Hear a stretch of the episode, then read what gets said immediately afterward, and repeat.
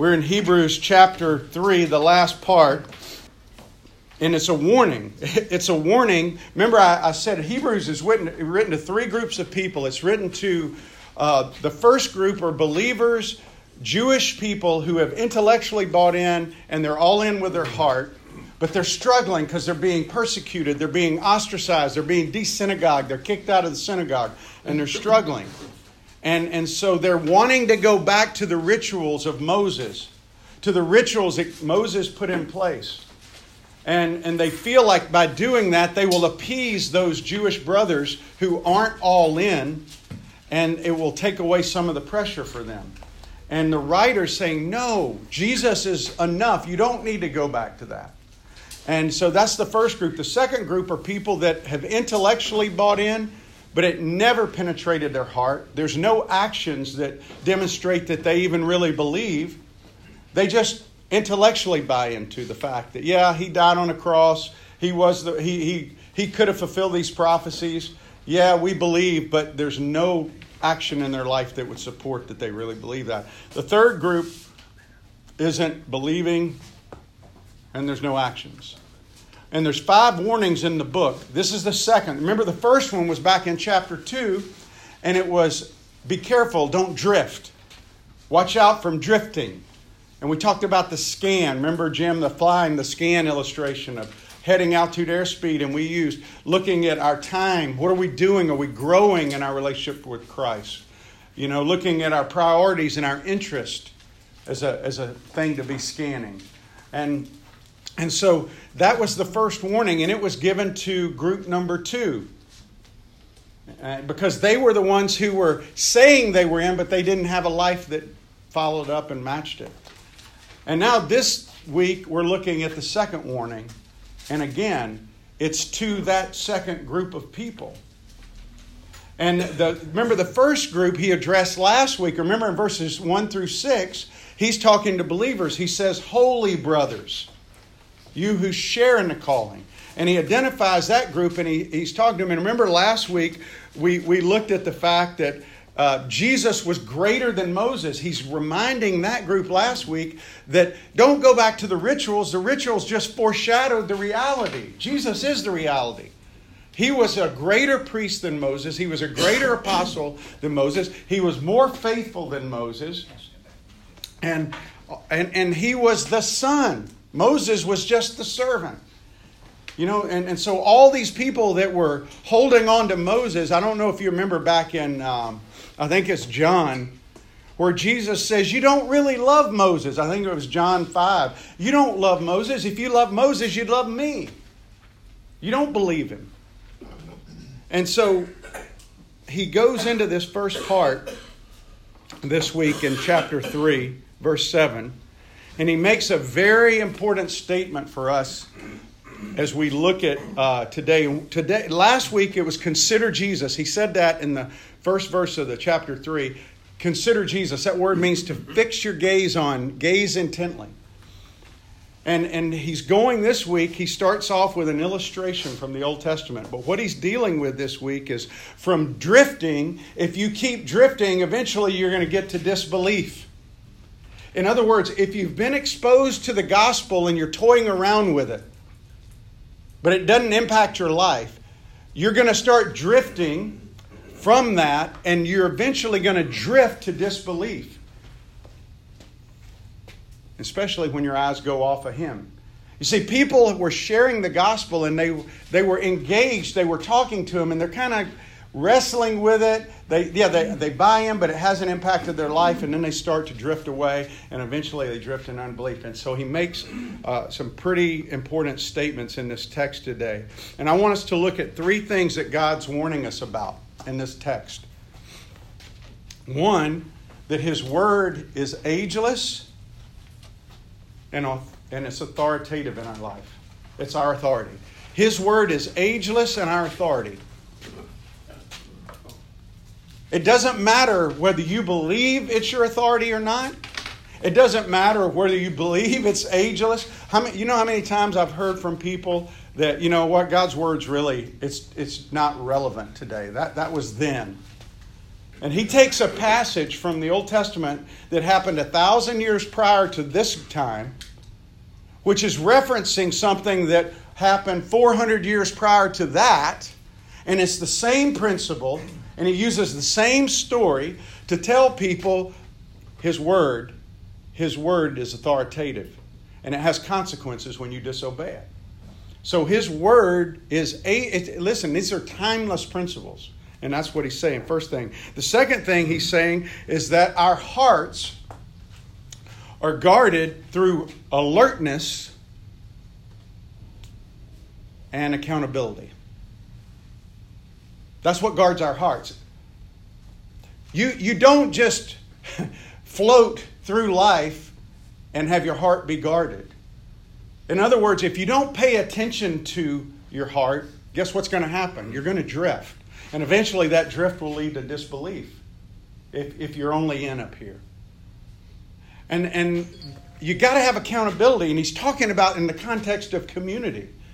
You, you need accountability, guys. Nobody who goes through life without, without somebody to help them Everybody needs a wingman. And if you don't have that person, what's going to happen is Satan comes along and he's crafty, he's tricky, and he will get you just like that because you think you can do life on your own.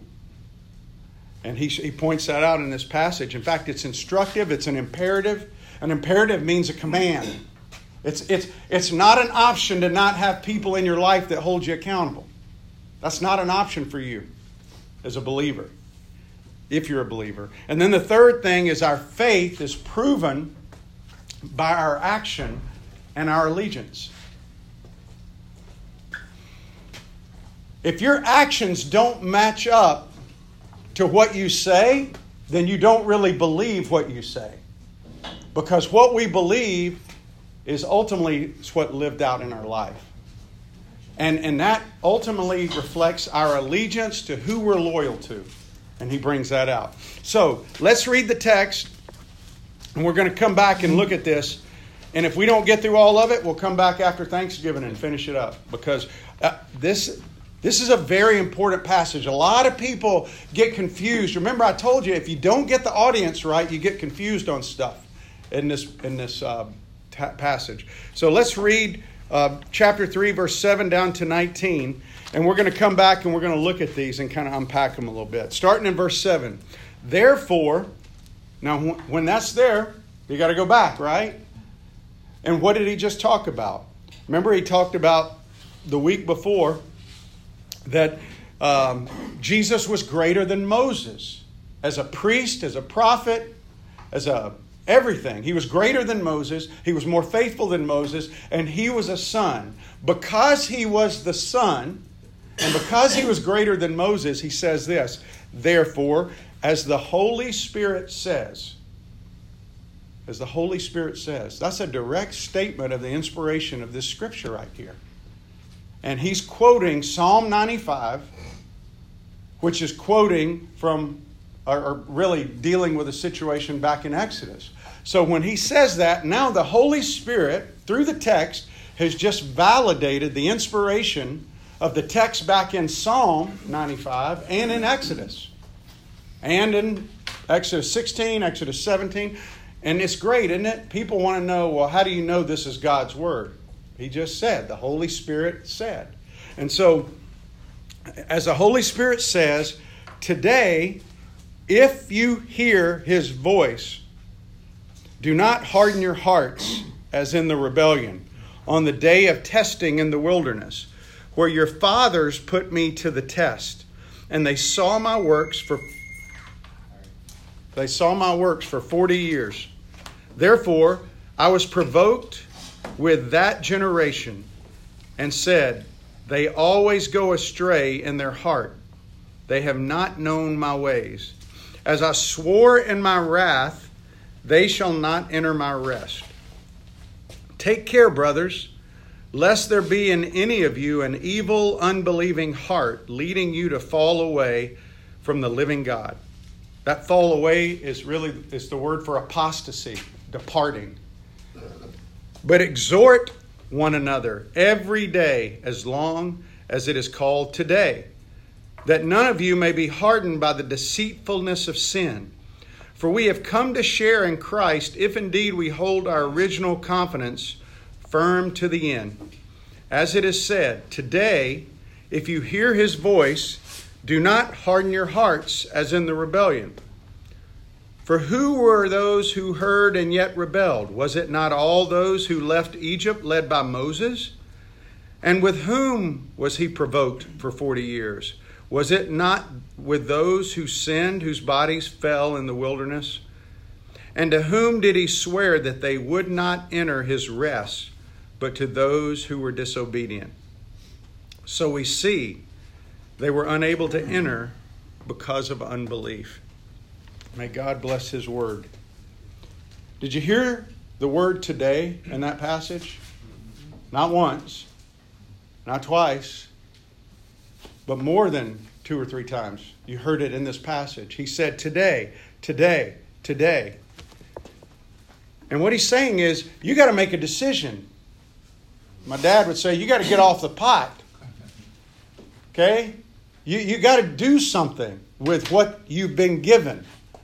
And what the Holy Spirit is saying here is that God's word is ageless to us, it's timeless, because he quotes from Psalm 95, verses 7 through 11.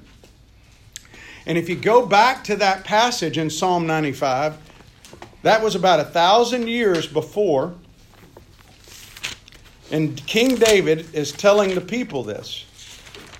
He's, this is a, a psalm, is a song, but it's also instructive Sometimes it's just David reflecting. 95 Psalm 95, verse 7 through 11 is what he's quoting. But let's go back before verse 7 and listen to what it says in verse 6. Oh, come, let us worship and bow down. Let us kneel before the Lord our Maker. For he is our God, and we are the people of his pasture and the sheep of his hand. Let us bow down. Let us kneel. He's our God.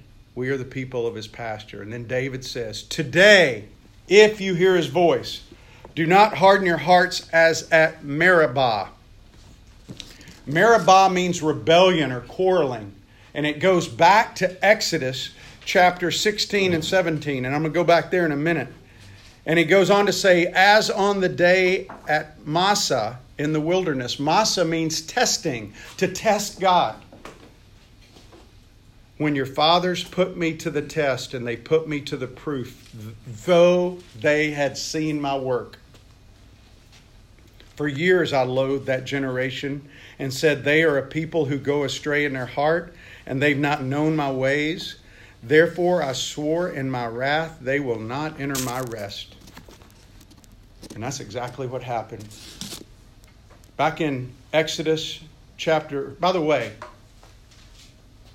every Sabbath, every Sabbath, that passage is read. Do you know that in the synagogue?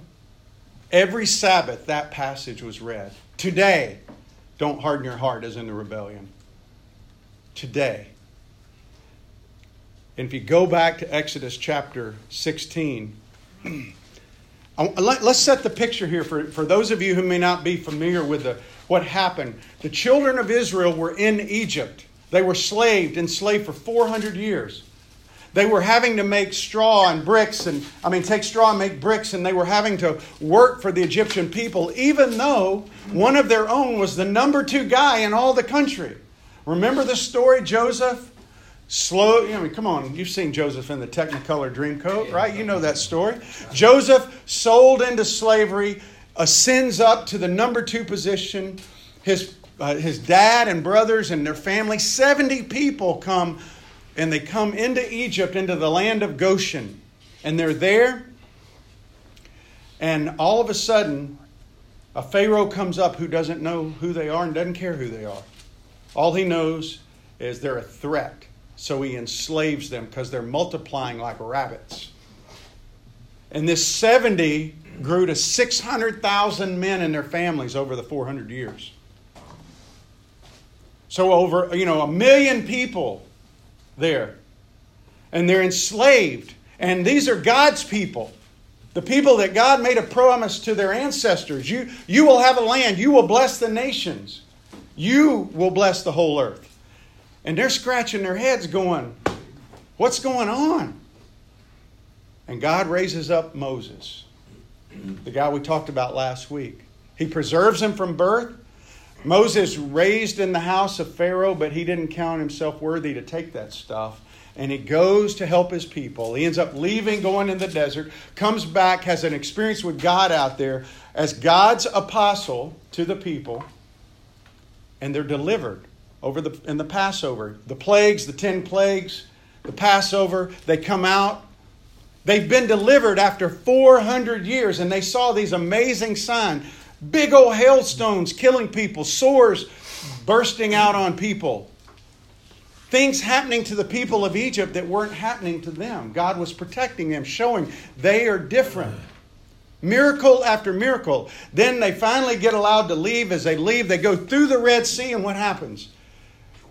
They look around, and there's Pharaoh coming after them, and they're screaming at Moses, Hey, hey, what are you going to do? We're out here, we're out here. And God takes the water and puts it back and delivers them again. And then they get out there. And listen what it says in Exodus 16. After that happens, Exodus 16, looking at verse 2. Verse 2 of 16. And the whole congregation of the people of Israel grumbled against Moses and Aaron in the wilderness. And the people of Israel said to them, Would that we had died by the hand of the Lord in the land of Egypt, when we sat by the meat pots and we ate bread to the full, for you have brought us out into this wilderness to kill this whole assembly with hunger. And you go, What? Really? Did you just say that? After you just saw everything that happened, and I'm going to tell you what the key word there is. They complained. They didn't ask, they complained. They grumbled. You see, and I think this is what we struggle with a lot, and God's so merciful to us. You see, we don't ask God. How many times in the New Testament did Jesus say, Ask and you will receive? Ask and you will have. Ask anything in my name. Go to the Father and ask Him. Do we do it? Do we really do it? Come on. Let's be honest, guys. Do we really ask Him? Mm-hmm. Because, see, somewhere along the line, we've been misled. We're afraid to ask Him for things. We don't treat Him like a father, we treat Him like some little idol that we go to, that we put up on a stand. And we go to Him every now and then, and we hope that He'll give it, but we don't really know. But do we really believe that He can do anything at any time, at any place? How many times do we see Him do stuff and then we forget and we grumble? We complain. He brought you back from India. Oh, He did. But you know what? He cares. People, I get so tired sometimes because people, God doesn't care about that. You, you know, Roy, I pray over little things. Is anything too small for God? No. Now, if nothing is too big, nothing can be too small. So my son called me. My son called me uh, like three days before I was going to India. And he said, Dad, um, do you still know anybody at the Jaguars? And I said, Why? He goes, I want to go to the Tampa Bay game. It's our anniversary, and I want bring my wife down, a Schaefer, and I want to go to the Jaguar game on December 1st. You think you can get some tickets for us? And so I said, because he said, I ain't got any money, but I'd like to go. And he said, You know, uh, one of the things they do is they bring in guys like me. He's a special ops guy in the Air Force, and they do flyovers, and they bring us in and they let us control the flyover because they have to have a guy there to do that. And they give us tickets. You think you could tell them that's what I do? And I said, Ryan, I'd be happy to. Well, I called a friend of mine that used to be the chaplain. I asked him, did he know anybody? Maybe I could do the chapel service. You know, for the because I do chapels for visiting teams a lot of times, and they give you two tickets. And so I said, so I called uh, my chaplain friend, and he's not the chaplain anymore. And he said they don't even have a chaplain in in Tampa anymore. And so I prayed a simple prayer. It wasn't long. I said, Lord, you know, would you just do this? I said, I'd love to do their chapel just so I could get Ryan some tickets. It'd be fun to do. I even take him to the chapel. And so that was my prayer. I called my friend, and not, but, but nothing happened. And so I'm on the way to the airport to go to India. I get on the plane. Two guys get in, and they, they're from the Jaguar parking lot. And I'm sitting by this guy who's one of the operations guys. And so I say, hey, my son is a, uh, a guy in the Air Force, and he controls aircraft. And I was wondering, do you guys do flyovers every game? And he goes, well, you know, not every game. In fact, we blew it big. The Blue Angels were in town. We didn't even get them to do a flyover that week. And, and he goes, but why, why do you ask? And so I told him, and, and he said, well, you know, I'll check. Well, I, that's it. So I'm walking up to the counter to get my luggage in. I'm thinking about smuggling $20,000 in now. I'm not, not thinking about what I just asked the guy. And I hear, hey, hey. And he comes running up to me, gives me his card. He says, Does your son want to control the aircraft or does he just want to go to the game? I said, He just wants to go to the game. He said, Tell him to email me and I'll get him tickets to the game. I took a picture of the card and sent it to Ryan just in case I didn't get back. I wanted him to have it. And, and I called him and I told him, I said, Ryan, I met this guy. So Ryan emailed him, and the guy's got two tickets at will call for him for the game. Now, that's a little thing. But what are the chances of uh, me getting on a shuttle bus with the operations guy who's going up to Indianapolis? I mean, that's just coincidence, though, right? It gets better. So yesterday, I'm going to see my mother-in-law who had her knee replaced Monday, and at the hospital, and I get a call. Hey, Doug, this is Chuck so and so. I'm a coach down with the Tampa Bay Buccaneers, and you were recommended to me um, to do chapel. And I said, Well, who recommended you? Was it the chaplain? Was it Anthony Johnson? He goes, No, actually, it was a, a pastor that we'd used a couple of years ago, and he knows you do them too. And so he couldn't do it because he's doing a wedding. And so, would you like to come do our chapel? And I'm like, I'd love to. That'd be great. So God didn't just give me two tickets, He gave me four tickets. You rascal. but, but, but don't miss the point. Yeah. Yeah. He is a faithful God. His word is timeless. He says, ask, not complain. They complained. And he's giving them this Old Testament example that was 1400 years earlier to say, you know what? Today, don't harden your heart like they did. Don't do that. In Exodus 17, they grumbled again about water. First, they grumbled about food, and he gave them food. Then they go and there's no water. And instead of just saying, God, we're thirsty, would you give us some water? He, they didn't say that. Listen to this 17, 1 through 6, Exodus. And I know we're not going to get through this, but that's okay. We're just going to, this is just, we got to slow down through this stuff. This is just too important for us.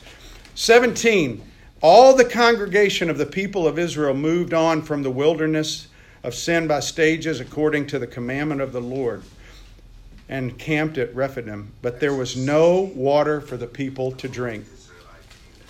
Therefore, the people quarreled with Moses and said, Give us water to drink.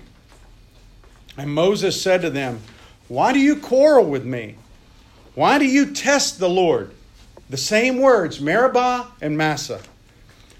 But the people thirsted there for water, and they grumbled against Moses, and they said, Why did you bring us up out of Egypt? Again, to kill us and our children and our livestock with thirst. There's no faith there.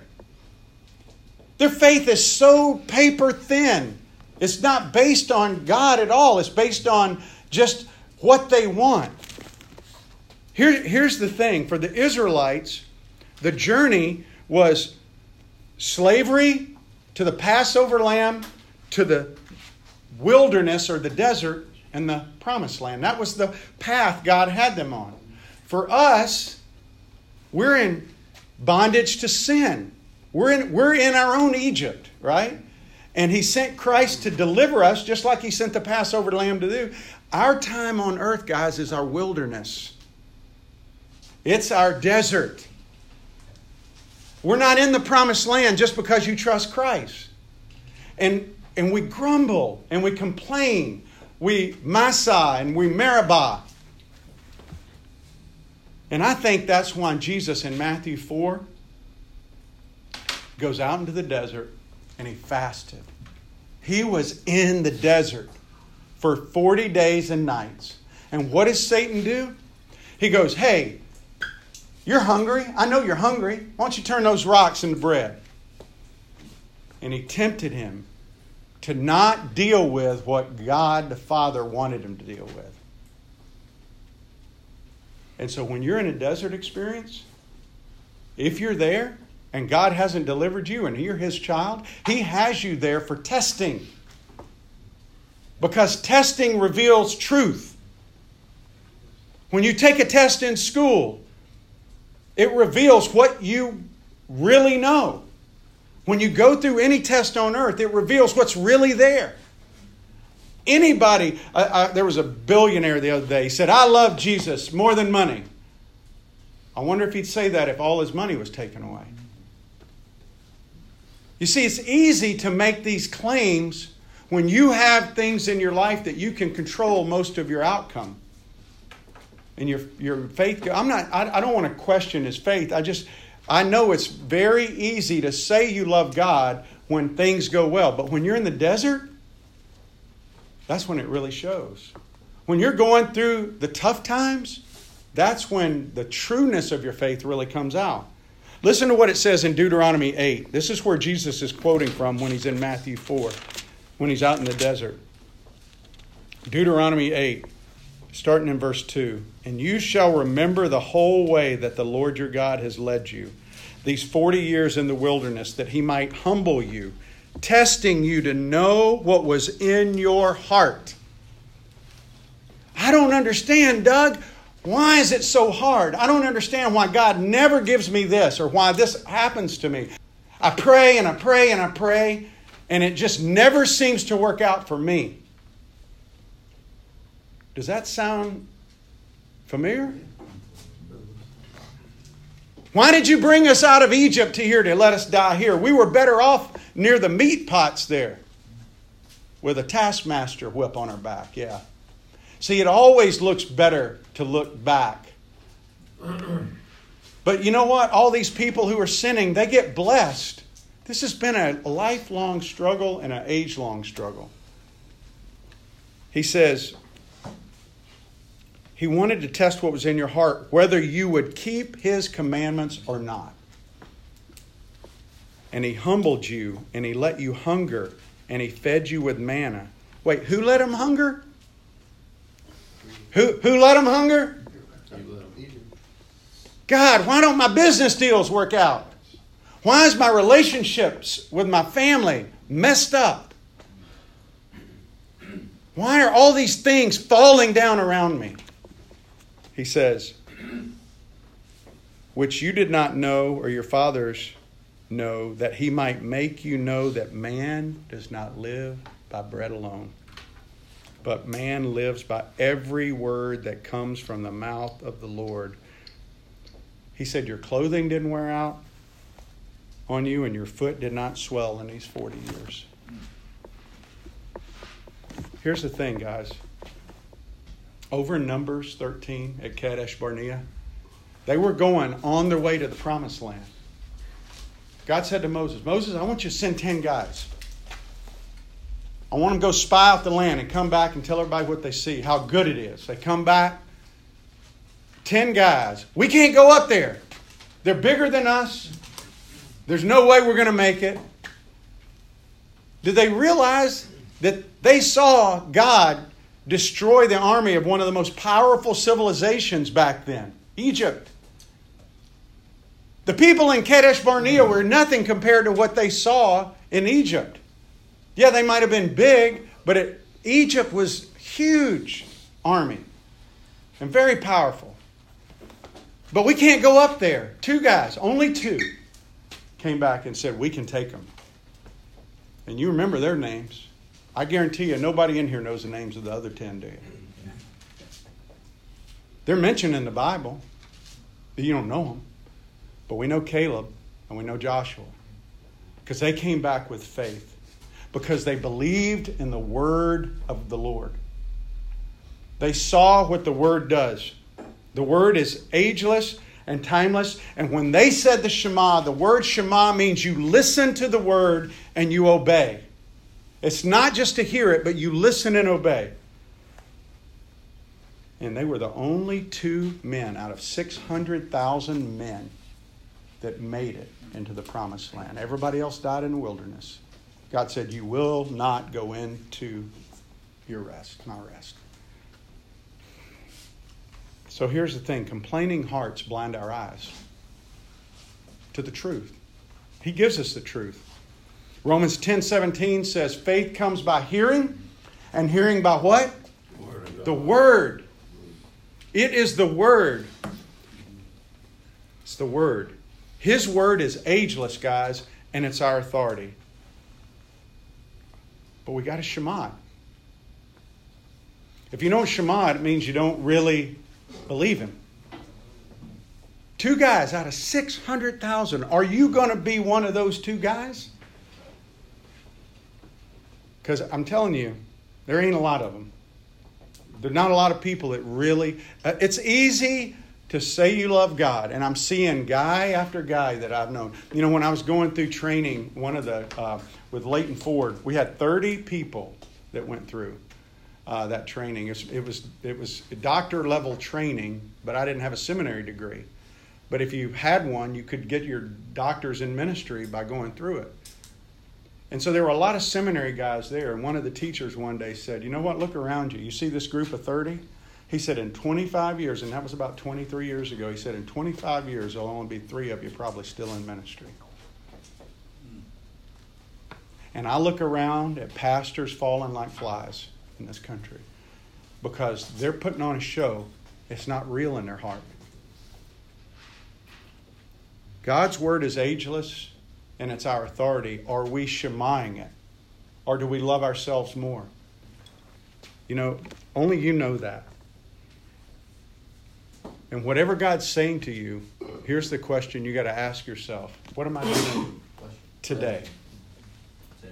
Today, will you hear? Today, will you respond? Are you one of the groups who just said, you know what, I'm all in here? I really believe that he died on the cross. You know what it says in James? Even the demons believe and they shudder. They're ahead of most of us.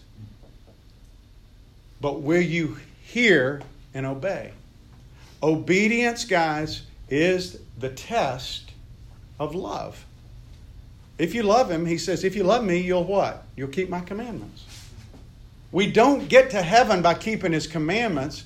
But we keep his commandments because we get to go to heaven. We're his. Amen. Because of Jesus Christ. Yeah. In other words, we don't earn our salvation by keeping the commandments, but we keep the commandments because we have salvation as a gift. They did not appreciate what God did for them. They kept wanting something more instead of looking back at what they had. And so I just ask you today as you go into Thanksgiving next week, think about what He's given you and take a deep inventory of your own life and what do my actions convey to people? Am I putting God on display? Because as you look at the people of Israel, it's possible for God's I mean, for you can be with God's people, you can receive provision from God, grace in a common way from God, and you can still be unchanged due to unbelief. I love what Kent Hughes says. He says it's impossible to come, become faithless when you're faithful to Jesus. You keep your eyes on Jesus, like we talked about last week. You fix your eyes on Him. He's going to lead you. Doesn't mean perfection. Please don't hear me saying that you're going to be perfect to get there. You have to be perfect. We're not. But what happens when we blow it? We come back to the cross our allegiance is to Him, our eyes are on Him, and we want to Shema. We want to obey His word. That's what he's saying to these people, and he gives them this example to say, God has been doing this for thousands of years, and he tests people. So if you're in a place of testing, don't complain. Ask. Ask. Ask by all means, but don't grumble because He is a gracious, loving God. I look at the air we breathe, I look at the benefits we enjoy, I look at all the things He brings to us. Even the person who has the least here compared to 90% of the world is wealthy. And yet we complain because that's what the enemy does. If he really loved you, he'd give you this over here. Let's pray.